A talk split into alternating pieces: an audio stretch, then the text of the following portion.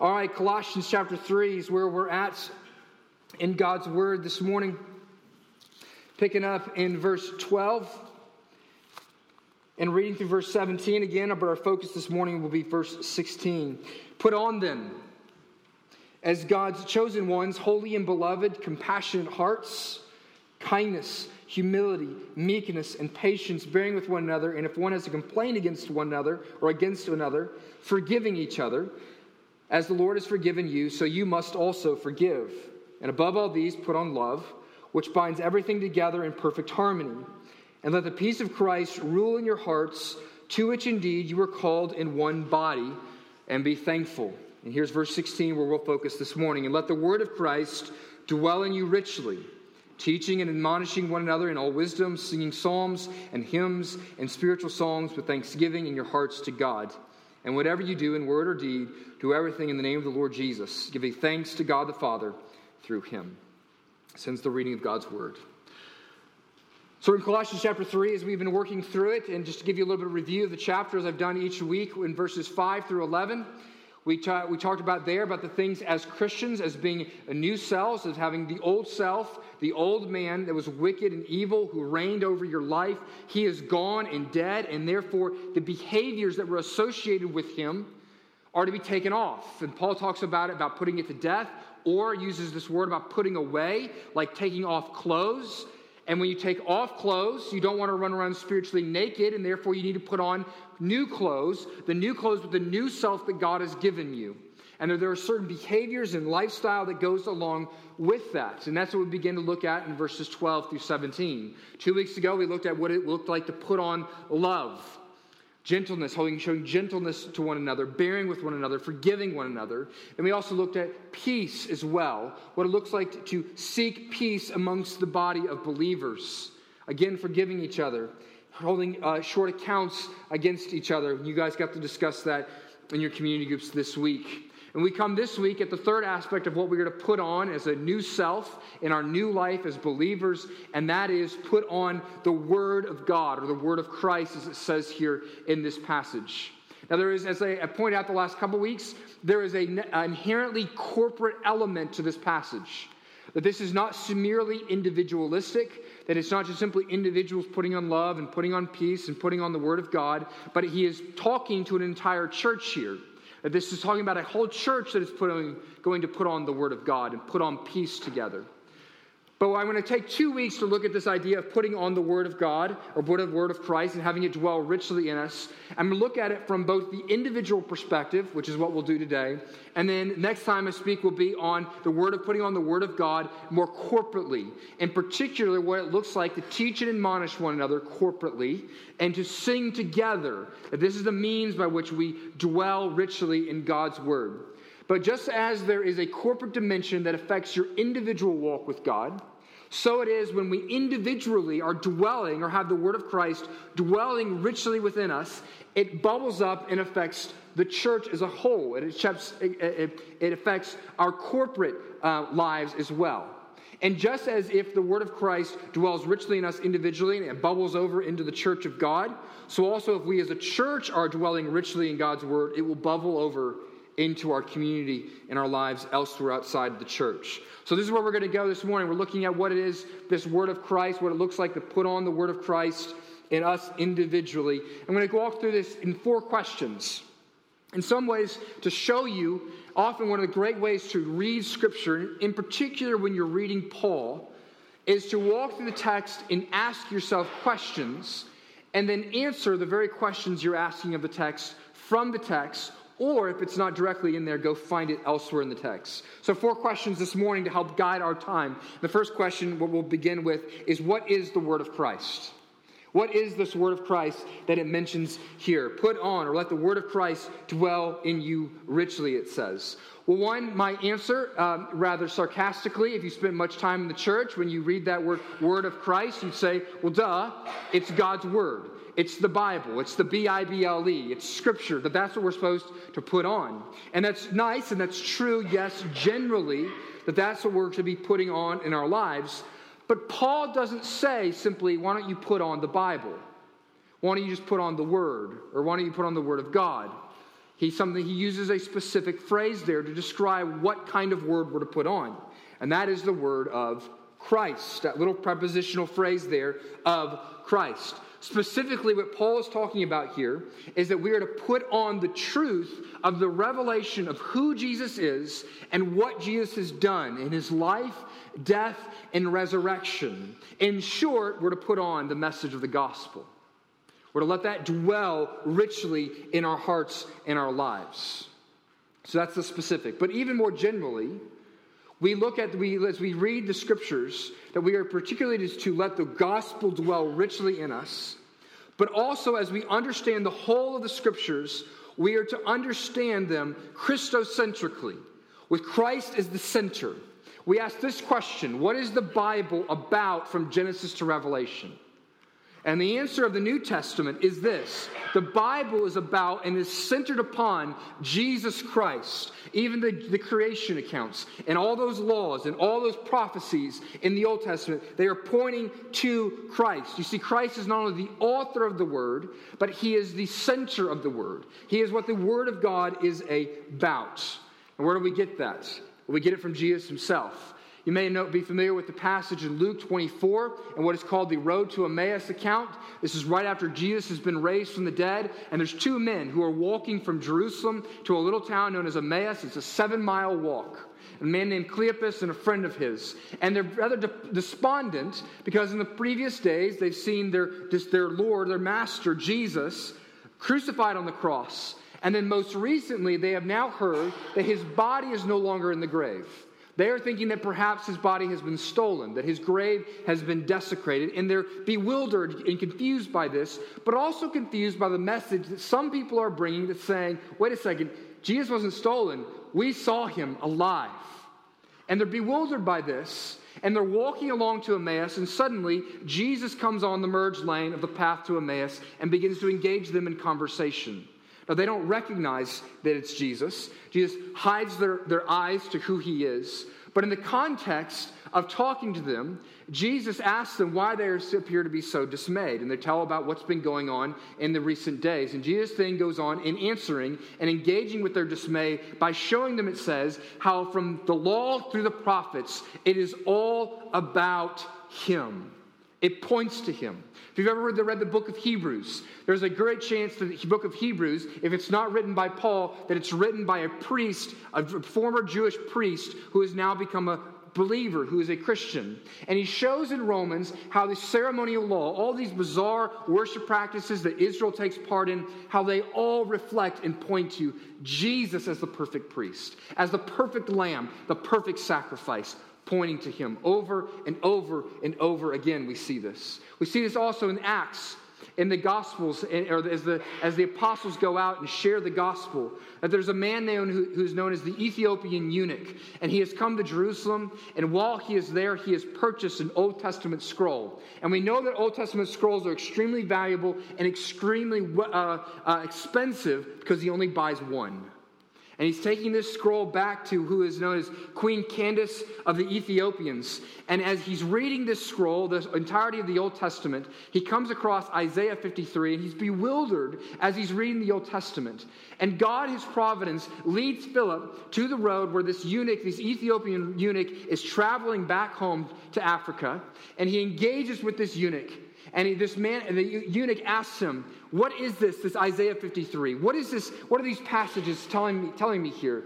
And Philip and goes about describing how the, Old Test, how the Old Testament is about Jesus, and in particular, Isaiah 53, about how it's the suffering servant and how Jesus has fulfilled those prophecies. The word of Christ is the biblical revelation about Christ. It's what he has said, it's what he has done, and it's his redemptive work. And it's that that's supposed to fill our lives, to dwell in us. This story, the centric story of the Bible that is on Christ Jesus. So that's question one. The second question is this What does it mean for the Word, the Word of Christ, to dwell richly? Two words there, right? Dwell and richly. First, the word of Christ, what it means to dwell richly means that this is not some sort of static, inert presence in our lives, but this is a living, dynamic, organic presence in our lives. Paul is using a word picture here When do we use the word dwell? We're referring to our houses. Where do you dwell? We don't actually say that, but we, we actually use the word dwell in our culture and our society. We're referring to the place where we live. What, what Paul is saying here is that the word of Christ is to come and live inside of you. Like if someone comes in and takes over a house. This has implications for us. If the word of Christ dwells in us, it comes to live in us, it's just like when you go to live in a house. When you move into a new house, what do you do? You immediately go, that paint color, it's going. Those drapes, they're not only going, but we're burning them in the backyard. That particular aspect, that tile or that gold platedness of, in my bathroom, that's going away. We're getting rid of these things and we're putting new things. And that's what it's like when the Word of God comes to live in your life. You see, He is not the manager of the house, He's the owner of the house. And the word of Christ begins to be the authority and the owner in your life. And it has it begins to ripple out, not simply in the kitchen, in the living room, in the public places, but into every nook and cranny of your life. That's what it is for the word of Christ to dwell in you. That it begins to dictate what should be there, what should go, and what should stay, what should be added to the home of your life. What does it mean for, for this, this word richly? To dwell richly. There's two ways in which we use, or two places in which we use this word rich in our own society, right? We've been talking about finances, the rich guy, the lifestyles of the rich and famous. So we're talking about finances, and also we talk about richness in regards to food. And both of them refer to what? Abundance. And what we want is we want Christ, the Word of Christ, to so dwell in us to, be, to so emanate in our life and take over our lives that it richly dwells in us, that we are abundantly, the Word of God flows out of us in all sorts of places. This is how it is with food, right? We want an abundance of food. People know what you eat when you've been eating rich food, right? When you make a, a dish that has tons of garlic, you're like the gospel of garlic for the rest of the day, aren't you? Well, in the same way, when the word of Christ dwells in you in a more positive sense than garlic, that you smell like Jesus. You look like Jesus. Where you walk, the abundance of who he is, of his word that controls your life, it flows out of you. This is what we're talking about here. And this is the connection between this individual aspect when the word of Christ dwells in you so richly that it begins to flow and seep out of your life into your relationship with, uh, with other people. We're going to come back to this connection later on in regards to what we've talked about the last couple of weeks with peace and love. But finally, there it says, let, let the word of Christ dwell in you richly. Let. And letting is a significant part of the problem, isn't it? Because we are full of other things.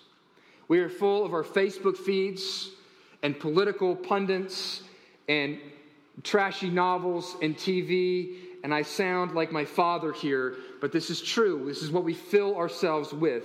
Instead of reading the Ruth's Chris of God's word, we are chewing on the stale bread of this world.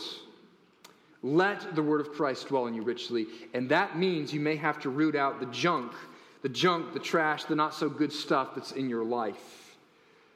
True riches, that's what we're after. The word is coming to engage our lives, to abide in us. Would you make room for your life from your life? Root those things out, or don't let them dominate so the sweet truths of God's word may dominate in your heart. Third question. So, what is the word of Christ? What does it mean for it to dwell richly? And last and third, how do we seek to have the word of Christ dwell in us? This is good old fashioned application components to the Christian life. And for many of you, you've heard these things many, many, many times, these practices of the Christian life. Four words of how to seek to have the word of Christ dwell in us. One is you got to read. Second, you got to submit. Third, you got to memorize. And fourth, you got to meditate. Read, submit, memorize, meditate. First is read the word. What do we do with words? Either we listen or we read them. Inherent in this command, inherent in having the word of Christ dwell in you, is reading God's word. If you only ever hear scripture read, if you only ever read scripture at church on Sundays, that is, you're, you're starving your soul. It's interesting, uh, during much of the Middle Ages, that, that, where the practice of the Roman Catholic Church, part of it was, was they would have daily Mass. And some of that was theological because they didn't trust the people with the Word of God, and that's bad. You, we trust the people with the Word of God, the priesthood of all believers. But second, the reason why they would do that is because the people were what? Illiterate. And so only those who were educated could feed them the Word of God, who could read. And therefore, in order to feed them the Word of God, they would have church on a daily basis. The same thing happened even after the Reformation, is they would continue to have church on a daily basis. Because even while there was more and more people who could read, there were still many in the society who were illiterate. And so they so desired and knew they needed to hear from God's word and to be fed and restored and revived by God's word that they would have church on a daily basis to come hear God's word. But that is not the case for us, is it? You are quite illiterate people. We have a great school educational system that teaches us how to read. We have our Bibles on our iPads and on our phones and all over our house, and some, many of us have multiple Bibles under the seats in our cars. They are everywhere. We don't have a problem with access to God's Word. But we must read it, we must pick it up and read. This is the story of St. Augustine, who, in his testimony about how he became to, how he became to know God, was he was weeping over his particular sin that he had run back to on a particular day. And he heard children out behind his, his, his yard where he was at saying, Tolle lege, take and read. Tolle lege, take and read and he picked up God's word and fell in love with it. This is who we are. We must read God's word. Second, we must submit to God's word. Not only can you, you must you read it, but you also must read it with a view towards obeying it. This is coming to the word with a right posture and a right perspective about the word. The word is authoritative, and therefore, because it is authoritative and it dictates and directs, that we come to it reading with the posture of submissiveness. Too often we come to the Word of God above the Word. I'll get to that in just a second. But James 1, verses 22, points this out and calls us to, to be not only hearers of the Word, but doers, it says. For if anyone is a hearer of the Word, it says, and not a doer, he is like a man who looks intently at a mirror and then forgets what he looks like. This is who we are. Valuing the Word of God means more than simply putting God's Word in, in symbolic high places. It means more than simply just having a massive study Bible.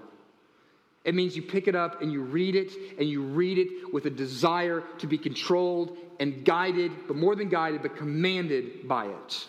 Do you stand under the text or do you stand over the text?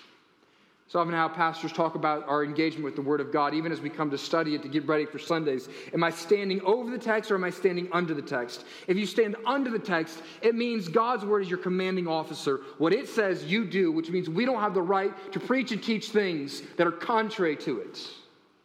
Which means even if the cultural mores change, we don't get to go with those cultural mores.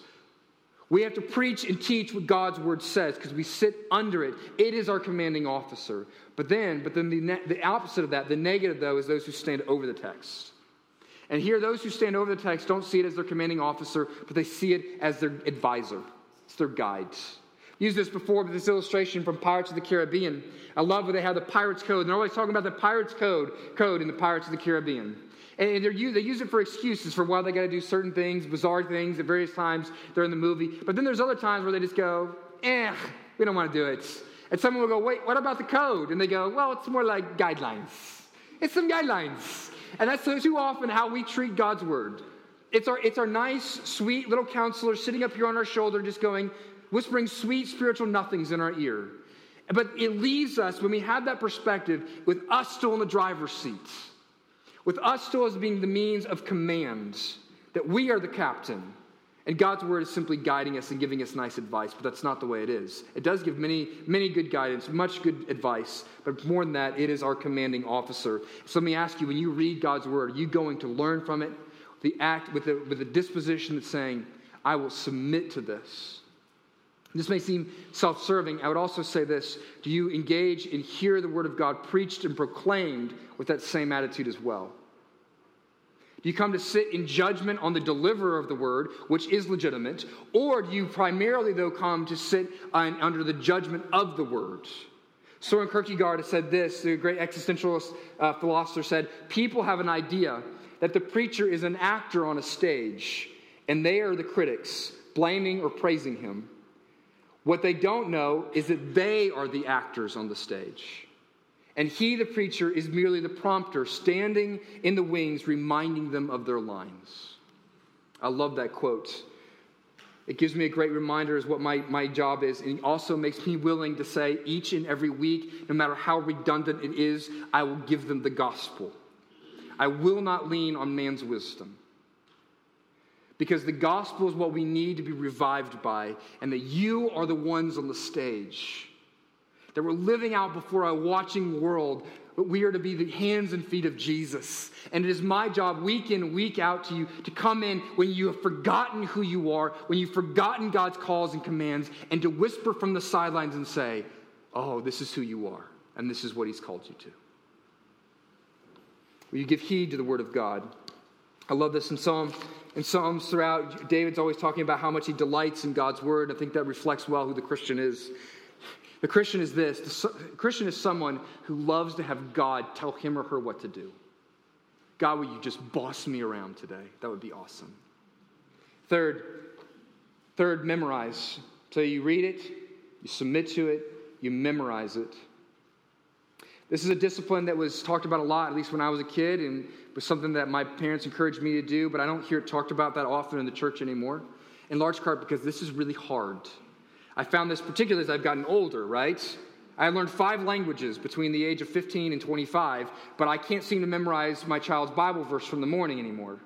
That's the difficulty, I guess, of getting older. But we are commanded, I think we are called to memorize God's word over and over and over again. Psalm 119, David says, um, I have hidden God's word in my heart that I might not sin against you.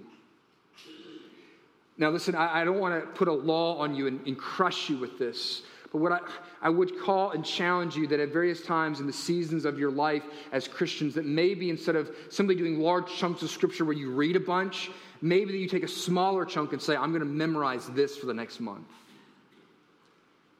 Christian who has come to know and love God wants God's word to be in their hearts and in their minds. May I also say this I, I, for your children, if you have young kids like I do, this, at that age, it is absolutely important that you teach them to memorize. What has become rather um, uh, uh, um, a popular thing now, and particularly in homeschool ranks, is classical conversations or classical ways of educating. We see it in various, there's different classical uh, Christian schools as well. And, and not everything there that I like, but there is some things. And one of the things that they seem to follow is the way the brain works.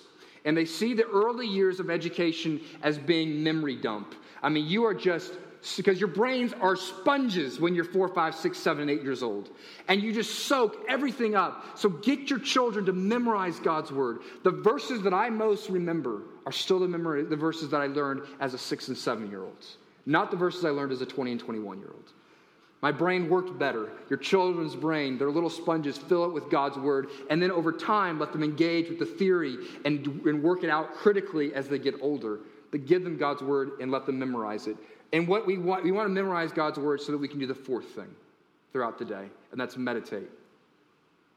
We want to meditate on God's word. Psalm 1, verses 1 and 2, David says this Blessed is the man who does not walk in the counsel of the wicked, nor stand in the way of sinners, nor sit in the seat of scoffers. So think Facebook every time when you read verse 1.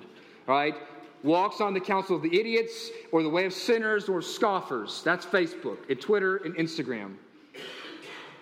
But his delight is in the law of the Lord, and on his law he meditates day and night.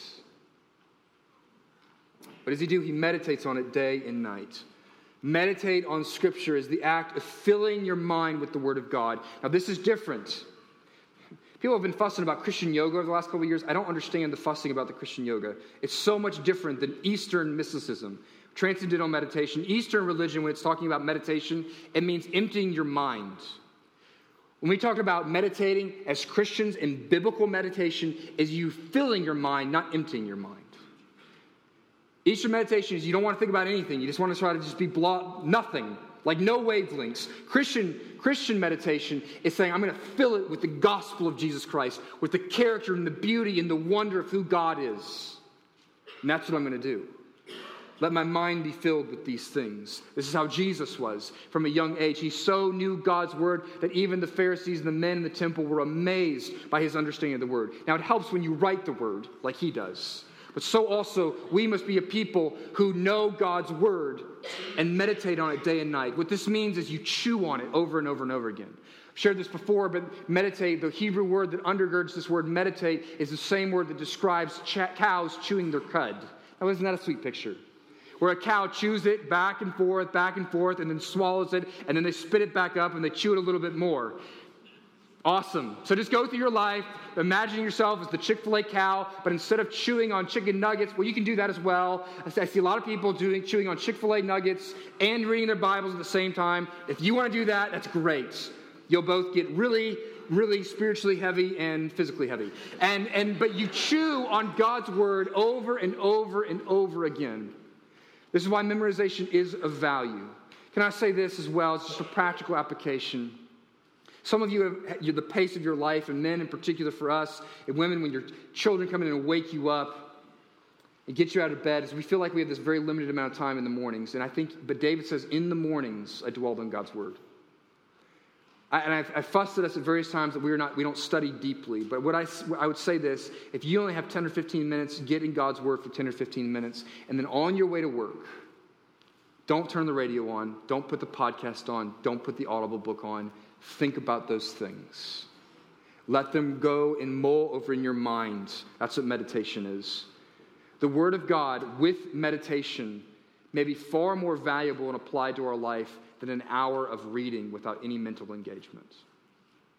It's the Word of God. Let me just give you some aspiring quotes from Brother Lawrence on this idea. He says this we are to be people who walk with the Word of God and meditate constantly. He writes a book called Practicing the Presence of God.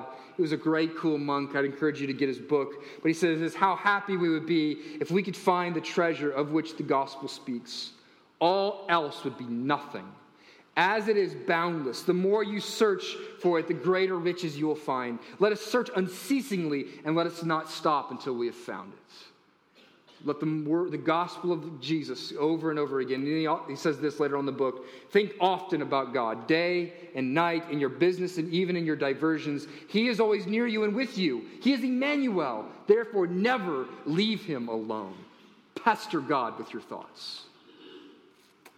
Brother Lawrence, he's a great example for us. Last question What are the results of the word dwelling richly in us? This is what we want. We want good results. We want good things in our life. Psalm 19, David says this. It's a great passage on how God reveals himself both in creation, but then specifically and especially through his word. It says this the law of the Lord is perfect, and here's what it does it revives the soul. The testimony of the Lord is sure, making wise the simple. The precepts of the Lord are right, rejoicing the heart. The command of the Lord is pure, enlightening the eyes. I don't have time to go through all the wonderful uh, benefits and consequences of having the word dwell in you, but simply that one reviving the soul. What is that word revive? What is happening there? Revive, bringing back to life. The word has power to make us alive.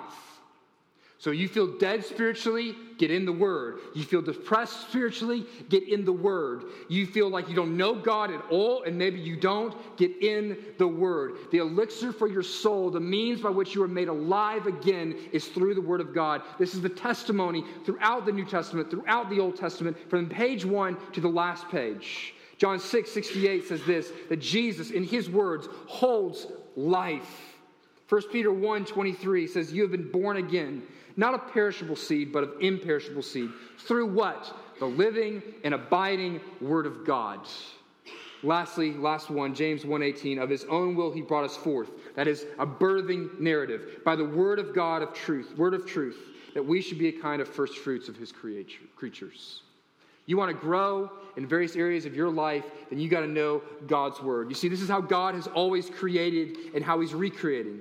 In Genesis chapter 1, it says that in the beginning was God, and the world was formless and void. And then what happened? God spoke, and the world was created.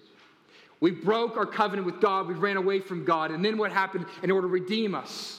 He sent the one. In John 1 1, in the, in the, beginning was the Word, and the Word was with God, and the Word was God. Once again, what did God do in order to revive us and redeem us? He spoke through his son Jesus. You got to hear the word, you got to know the word. It makes us alive, and this is the constant this is the constant testimony of so many believers. who are running away from God in every single way. And they, God's word invaded their life and it changed them.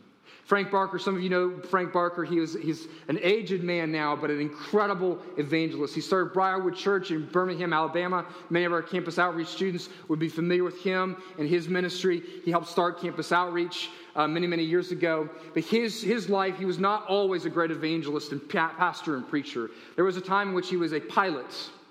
And he wasn't just a pilot, but he was a drunken pilot. which is a scary thing, right? He lived in Pensacola as a mini uh, naval, I think it's right, is that Naval Air Force or Air Force in Pensacola? Dwight, where are you? Navy. Navy, there we go, thank you. He was, a, he was a naval pilot, and during that time, he was struggling with alcoholism, and, and one night in particular, in which he was exhausted and inebriated, he fell asleep at the wheel and ran off the road. And right as, as he was running off the road, he woke up just in time to keep himself from hitting a tree. Now, if you're a little bit older, you may remember in the deep south that back in the day, often people used to put signs with Bible verses and trees all over the deep south. And as he ran up under this tree and stopped just in time before he hit that tree, he looks up and lo and behold, there's a verse and it says this Believe in the Lord Jesus Christ and you shall be saved. and God done it, he did. He believed it in that moment. This is a little bit more uh, tangible than maybe Jesus take the wheel. He says he, the, he, he took the wheel, but God said, I want your life. I'm going to save you. And he did so through the word, and his life was never the same.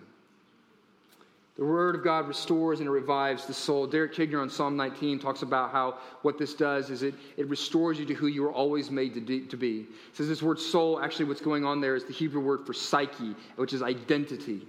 That it restores your identity to the way it ought to be where in creation God spoke his beings into existence and he told us who we were and what our identity was. But when we separated from God, we've listened to all other things, many things saying, What is my identity? Who am I? And in being redeemed and revived, we are being retold who we are in Christ Jesus. And you can live the way that you have been designed to live.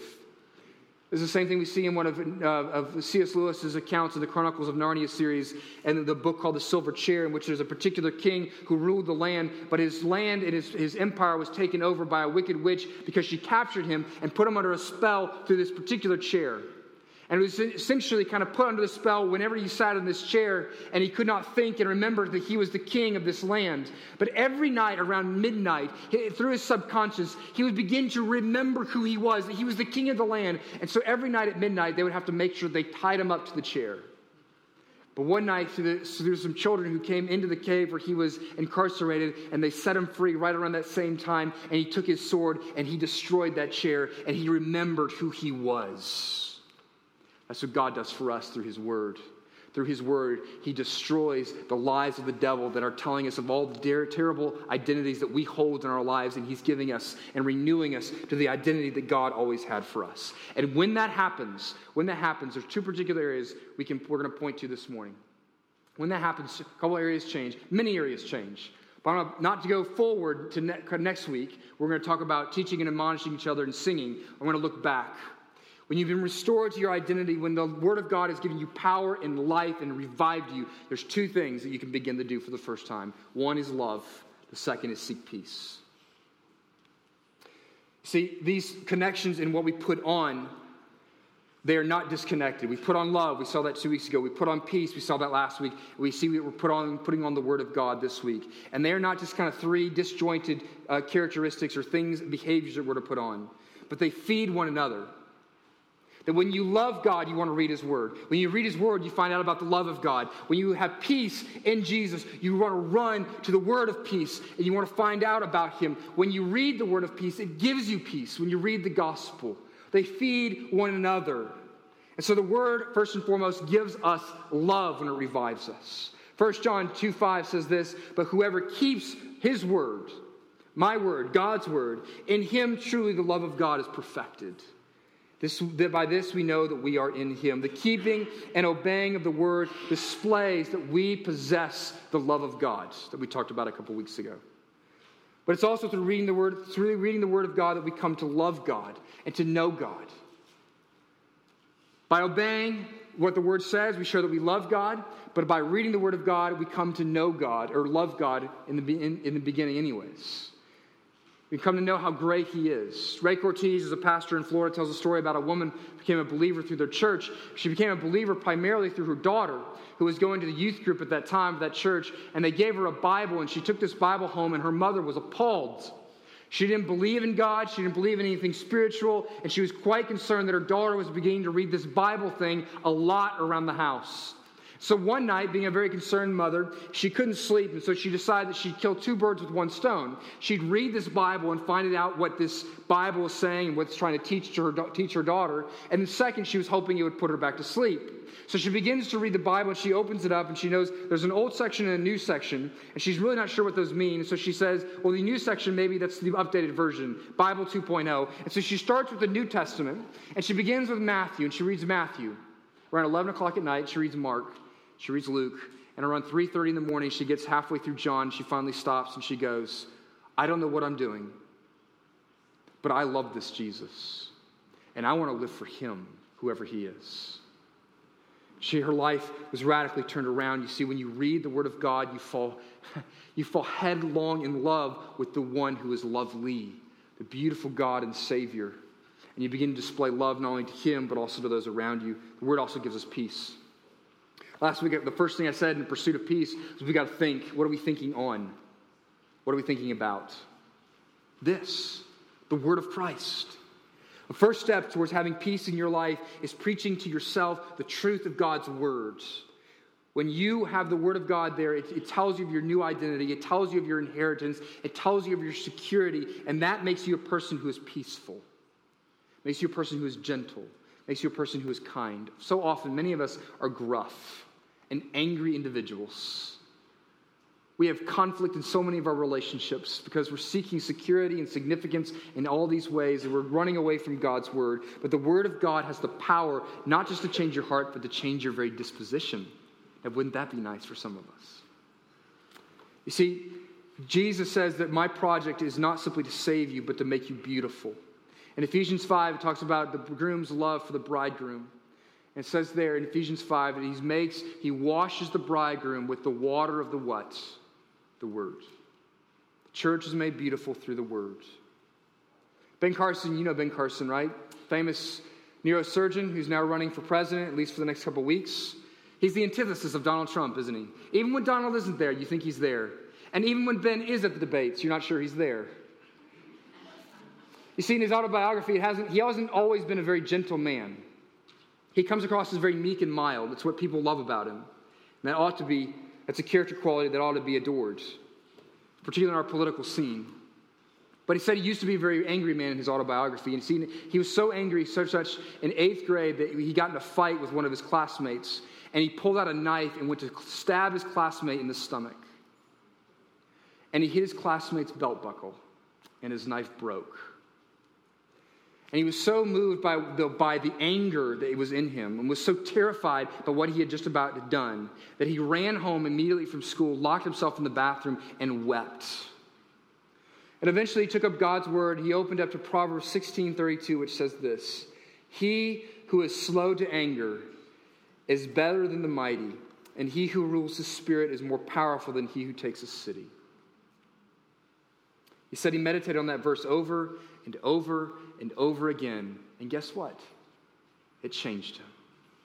You angry? You mad? You're not a man or woman of peace? The Word of God changes us and gives us that peace. The Word of God makes us, gives us hearts of gladness and joy and what God offers us. We'll close there and head to the table. Elders, you can come forward as we pray. Pray with me. Lord Jesus, we thank you that you are the Word of God, that you have not hid yourself from us and what we need, but you have expressed to us the beauty of who you are. That you've made yourself known. And so, gracious God, I pray that every time we get in the Word and every time we, we engage with you and how great you are, that it would give us even a deeper and deeper and deeper longing to be in your Word. That your word would be the means by which we view life and react to life and see life. That it would be the authority in our lives, that we would submit to it. Gracious God, we thank you that your word saves. We come this morning to celebrate the living word, Jesus, the true bread, who came and laid down his life on our behalf. And so, Lord, we set this bread, which represents your body, and this blood, this wine or, or juice that represents your blood, which was shed for us, and we set them apart for this special work this morning. As we take and eat, as we remember your gospel, would your spirit move, move forth through simple elements to encourage our hearts, to fill us with the love of Christ and the word of Christ by your spirit. We ask that you do that with, uh, for us and in us in these very moments. We ask in Jesus' name. Amen.